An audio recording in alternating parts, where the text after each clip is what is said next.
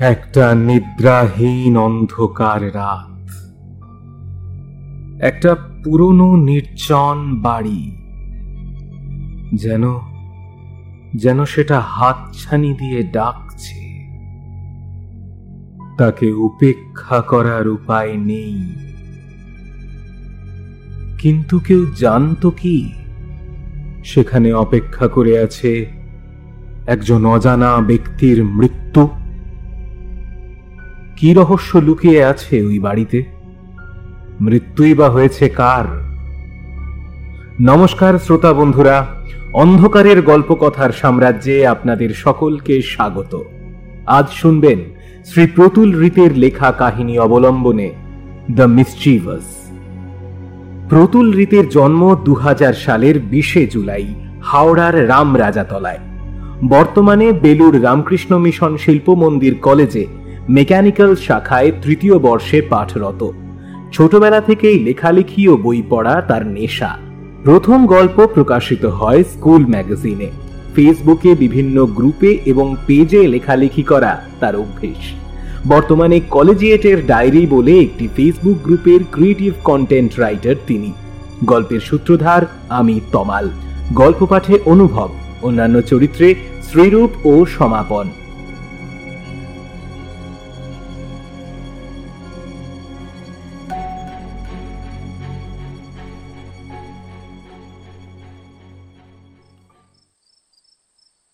রাত তখন অনেক।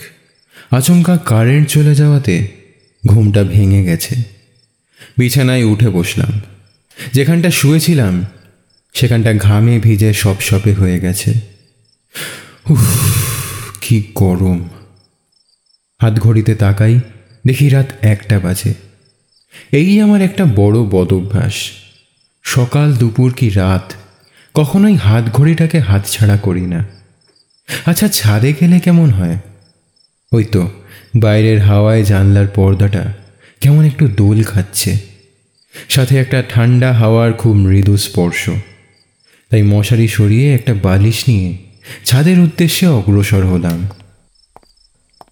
ছাদের দরজার খিল খুলে বাইরে বেরোতেই কোত্থেকে একটা মশা এসে ঠিক কানের পাশটাতে বসতেই একখানা চড় কষিয়ে তাকে নিরস্ত্র করলাম। সঙ্গে একটা শতরঞ্চিও এনেছিলাম। সেটা বিছিয়ে বালিশটাতে মাথা রেখে শুয়ে পড়লাম। বেশ একটা ফুরফুরে হাওয়া দিচ্ছে। দু চার দিন পর হয়তো পূর্ণিমা হবে। চাঁদের উজ্জ্বল জ্যোৎস্না খানিক ছাদেও পড়েছে। তবে কোত্থেকে জানি না, গুচ্ছ গুচ্ছ কালো মেঘ এসে তাকে ঢেকে দিচ্ছে। ঘাড় ঘোরাতেই নজরে এলো ওই বাড়িটা। বাড়িটা আমার বাড়ির ছাদ থেকে হাত পনেরো দূরে। ওটা দুটো জানালা। ঠিক আমার ছাদের দক্ষিণ দিকটায়। বাড়িটা বরাবর একটা পাঁচিল দিয়ে ঘেরা। ওপারে বাড়িখানা ঘিরে রয়েছে আগাছা আর জঙ্গল। বাড়িটায় কেউ থাকে না, অন্তত লোকে তো তাই বলে। থাকলেও আমি তাদের কখনোই দেখিনি। আমি যে কম পয়সায় এই বাড়িটা কিনতে পেরেছি, তার একটা কারণ অবশ্য ওই নির্জন পুরী। লোকে বলে ওই বাড়িটা নাকি ভালো নয়। ম্যানেজার বাবু অনুকূল মিত্তিরও বলেছিলেন মশাই ওই বাড়িটার জন্যই এখানে কেউ বেশি দিন থাকতে পারে না। নানা রকম আওয়াজ শোনে ফিস ফিসানি শুনতে পায় লোকে। ভূতের বাড়ি? হেসে উঠেছিলাম আমি। ভূত ফুতের ব্যাপারেই চিরদিন আস্থা কম আমার। এককালে শ্মশানে মশানে অনেক ঘুরে বেরিয়েছি তবে ভূতের টিকিটাও কোনোদিন দেখিনি। আমিও এই বাড়িতে থাকছি, তাও মাসখানেক হতে চলল, কিন্তু বাড়ি থেকে কোনোদিনই কিছু শুনিনি। চোখ বুঝে এইসবই ভাবছি, এমন সময় কিসের যেন একটা শব্দ পেলাম। শুয়ে শুয়ে এদিক ওদিক তাকালাম। না, কোথাও তো কিচ্ছু নেই, চারিদিক একদম অন্ধকার। কালো মেঘের চাদর ঢেকে দিয়েছে চাঁদকে। চারপাশে নিস্তব্ধতা। ঝিঁঝির একঘেয়ে কোরাস ছাড়া। না, আর তো কোনো শব্দ নেই। তবে কি মনের ভুল? হবে বোধহয়। সবে চোখ বন্ধ করেছি। এমন সময় আবার একটু শব্দ। মিহি শব্দ। তবে শব্দটা যে কিসের, তা ঠিক বুঝতে পারলাম না। এবার উঠে বসলাম। দাঁড়িয়ে টর্চের আলো ফেললাম। আলো ওই বাড়িটার একটা জানলার সামনে পড়তে কেমন যেন একটা খটকা লাগল। জানলাটার পাল্লা খানিকটা খোলা। অথচ এইমাত্রই ওটা দেখেছি বন্ধ ছিল। তবে তবে ওই পাল্লাটা খুলল কীভাবে? মিনিট খানেক সেটার দিকে টর্চ ফেলে তাকিয়ে থাকার পর, শোবার জন্য যেই মুখটা ঘুরিয়েছি, অমনি সশব্দে দুটো জানলার পাল্লাগুলো খুলে গেল। সভয় আমি দুপা পিছিয়ে এলাম। ঘটনার আকস্মিকতা খানিক কাটিয়ে সেই খোলা জানলার একটার দিকে টর্চের আলো ফেললাম। ওপারে কেউ কোথাও নেই। শুধু একরাশ অন্ধকার। টর্চের আলোয় নিমেষে অন্তর্হিত হলো। ভেতরটা ফাঁকা। যতদূর বোঝা যায়, কোনো আসবাব টাসবাব কিছুই নেই। তাছাড়া জানালার গায়ে কোনো রেলিংও নেই। যে কেউ আরামসে বাড়ির মধ্যে ঢুকতে পারে। এইভাবে তাকিয়ে আছি, হঠাৎ আমার কি যেন একটা হলো। মনে হলো আমি যেন কোথাও হারিয়ে যাচ্ছি। ওই জানলাটা যেন অমোঘ আকর্ষণে আমাকে আমাকে টানছে। মনে হলো এই বুঝি ঝাঁপ দিয়ে ওই জানলাটায় পৌঁছাই। কোনো এক জাদুকরের রহস্যময় মায়াজালে যেন যেন আমি বশীভূত হয়ে যাচ্ছি। আমি উন্মত্তের মতো বাড়ির নিচ থেকে একটা মই নিয়ে এলাম। ছাদেতে ওই জানলার উপর মইখানা এমনভাবে রাখলাম, যাতে অনায়াসে আমার ছাদ থেকে ওই জানলায় পৌঁছাতে পারি। সে যে কি ভয়ঙ্কর আকর্ষণ, তা আমি বোঝাতে পারব না। পাগলের মতো ওই মইবে খোলা জানলা দিয়ে ভিতরে এলাম। চারদিকে দুঃসহ অন্ধকার। পকেট হাতড়ালাম, কিন্তু টর্চটা পেলাম না। আস্তে আস্তে সামনের দিকে এগিয়ে যেতে লাগলাম। কেন যাচ্ছি জানি না।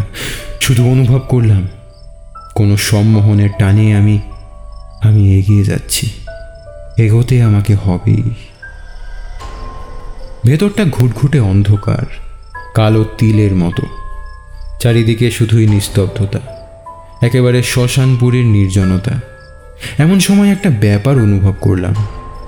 বাড়ির মধ্যে যেন অদ্ভুত গা হাত পা শিরশিরানো ঠান্ডা।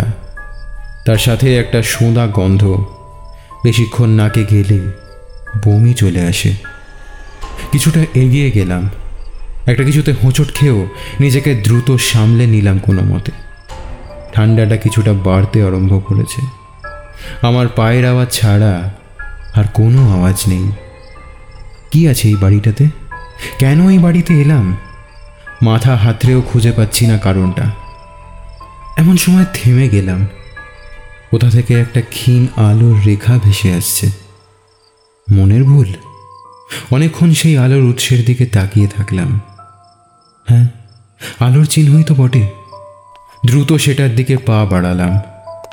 অনেকক্ষণ পর সেই আলোর নাগাল পেলাম। একটা বড় কাঠের দরজা প্রায় বন্ধ।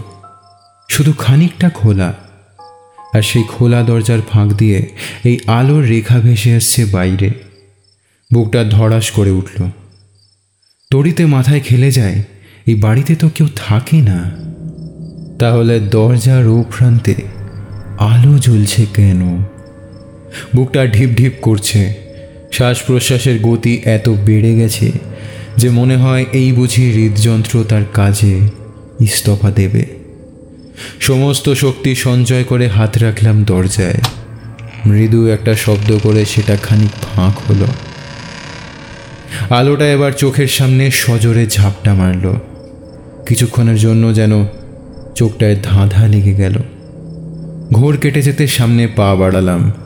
চোখের সামনে ঘরটা স্পষ্ট হলো।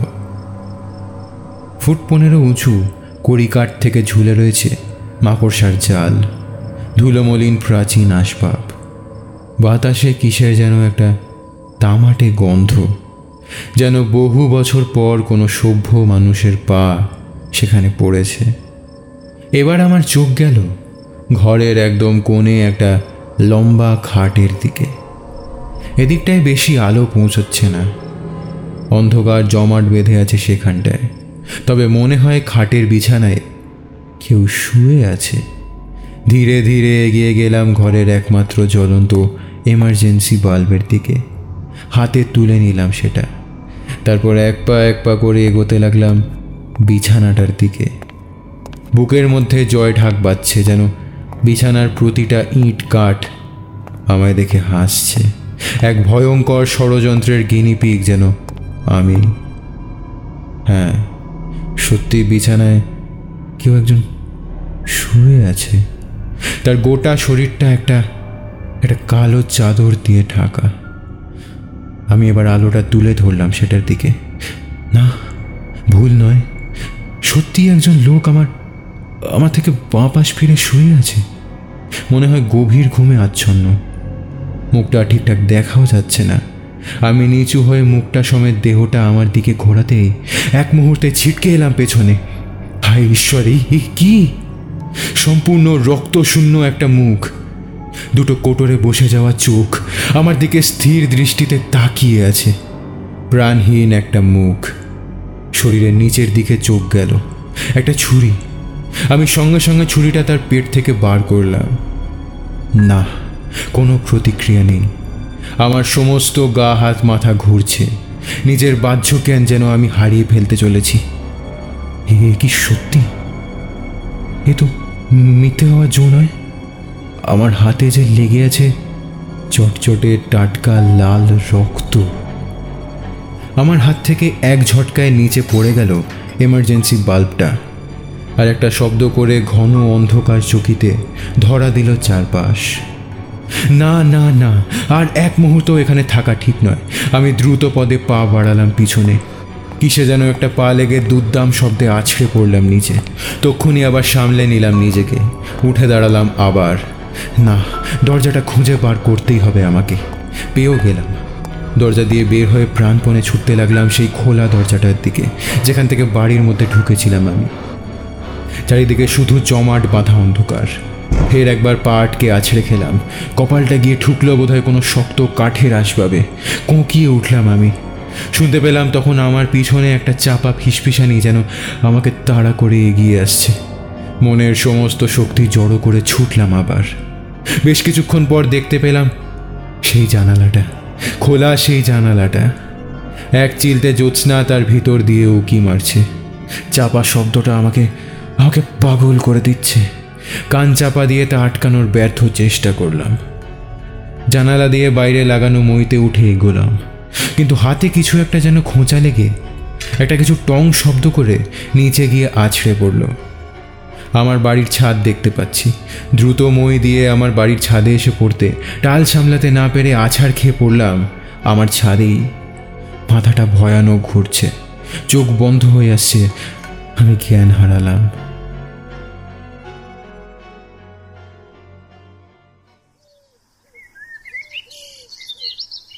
মিস্টার মুখার্জি শুনতে পাচ্ছেন?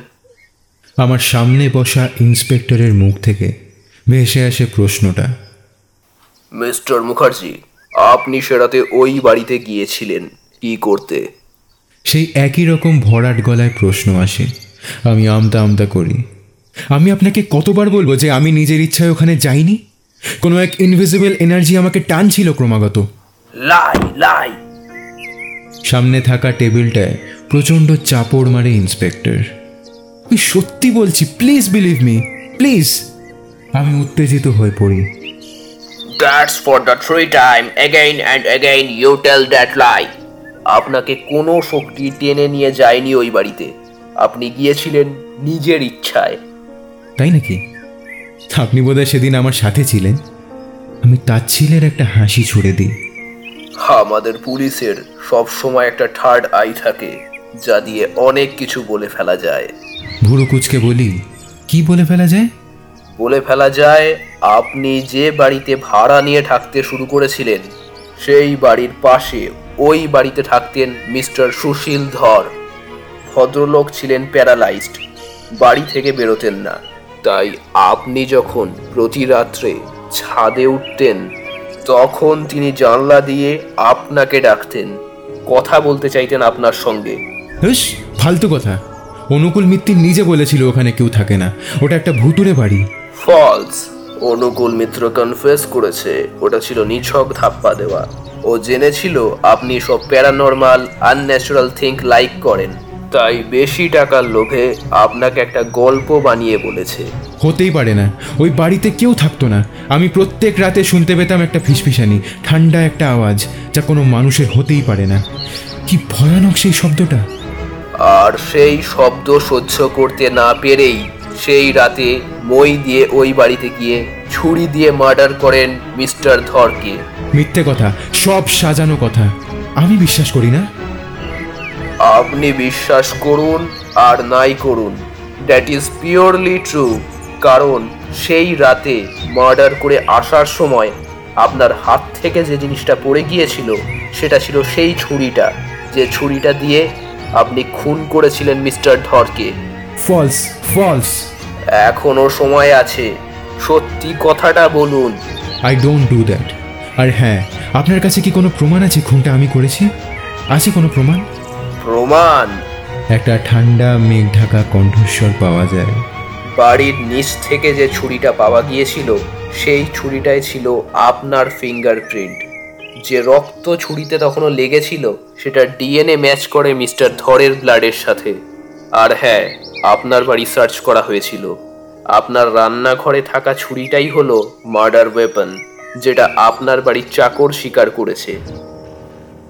এর থেকে বেশি প্রমাণ চান আপনি? এখনও সময় আছে, কনফেস করুন। আমি নির্দোষ। আমি নির্দোষ। আমি নির্দোষ। প্লিজ বিলিভ মি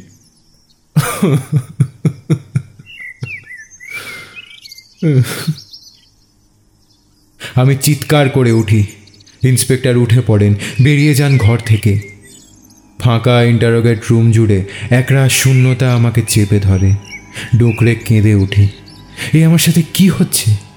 হঠাৎ আমার কানে ভেসে আসে একটা চাপা আওয়াজ। মৃদু ফিসফিসানি। আমার সমস্ত শিরায় প্রবাহিত হচ্ছে যেন। শব্দটা যেন ধীরে ধীরে বাড়ছে।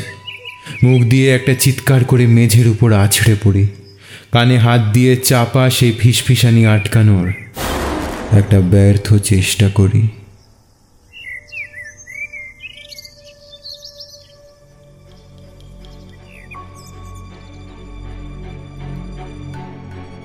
শুনছিলেন শ্রী প্রতুল রীতের লেখা কাহিনী অবলম্বনে দ্য মিসচিভাস। পরিচালনায় বিশ্বদীপ ও প্রায়ণ। সম্পাদনায় বিশ্বদীপ অ্যারেঞ্জমেন্ট ও ভিজুয়াল এফেক্টসে প্রায়ণ। Poster design Krishnendu Mondal. আমাদের চ্যানেলটি ভালো লেগে থাকলে লাইক করুন এবং আরও নতুন নতুন গল্প শুনতে সাবস্ক্রাইব বাটনে ক্লিক করে পাশে থাকা বেল আইকন প্রেস করে অন রেখে দিন। যাতে পরবর্তী সময়ে আবার নতুন কোনো গল্প এলে তার নোটিফিকেশন সরাসরি আপনার কাছে পৌঁছে যায়। শুনতে থাকুন।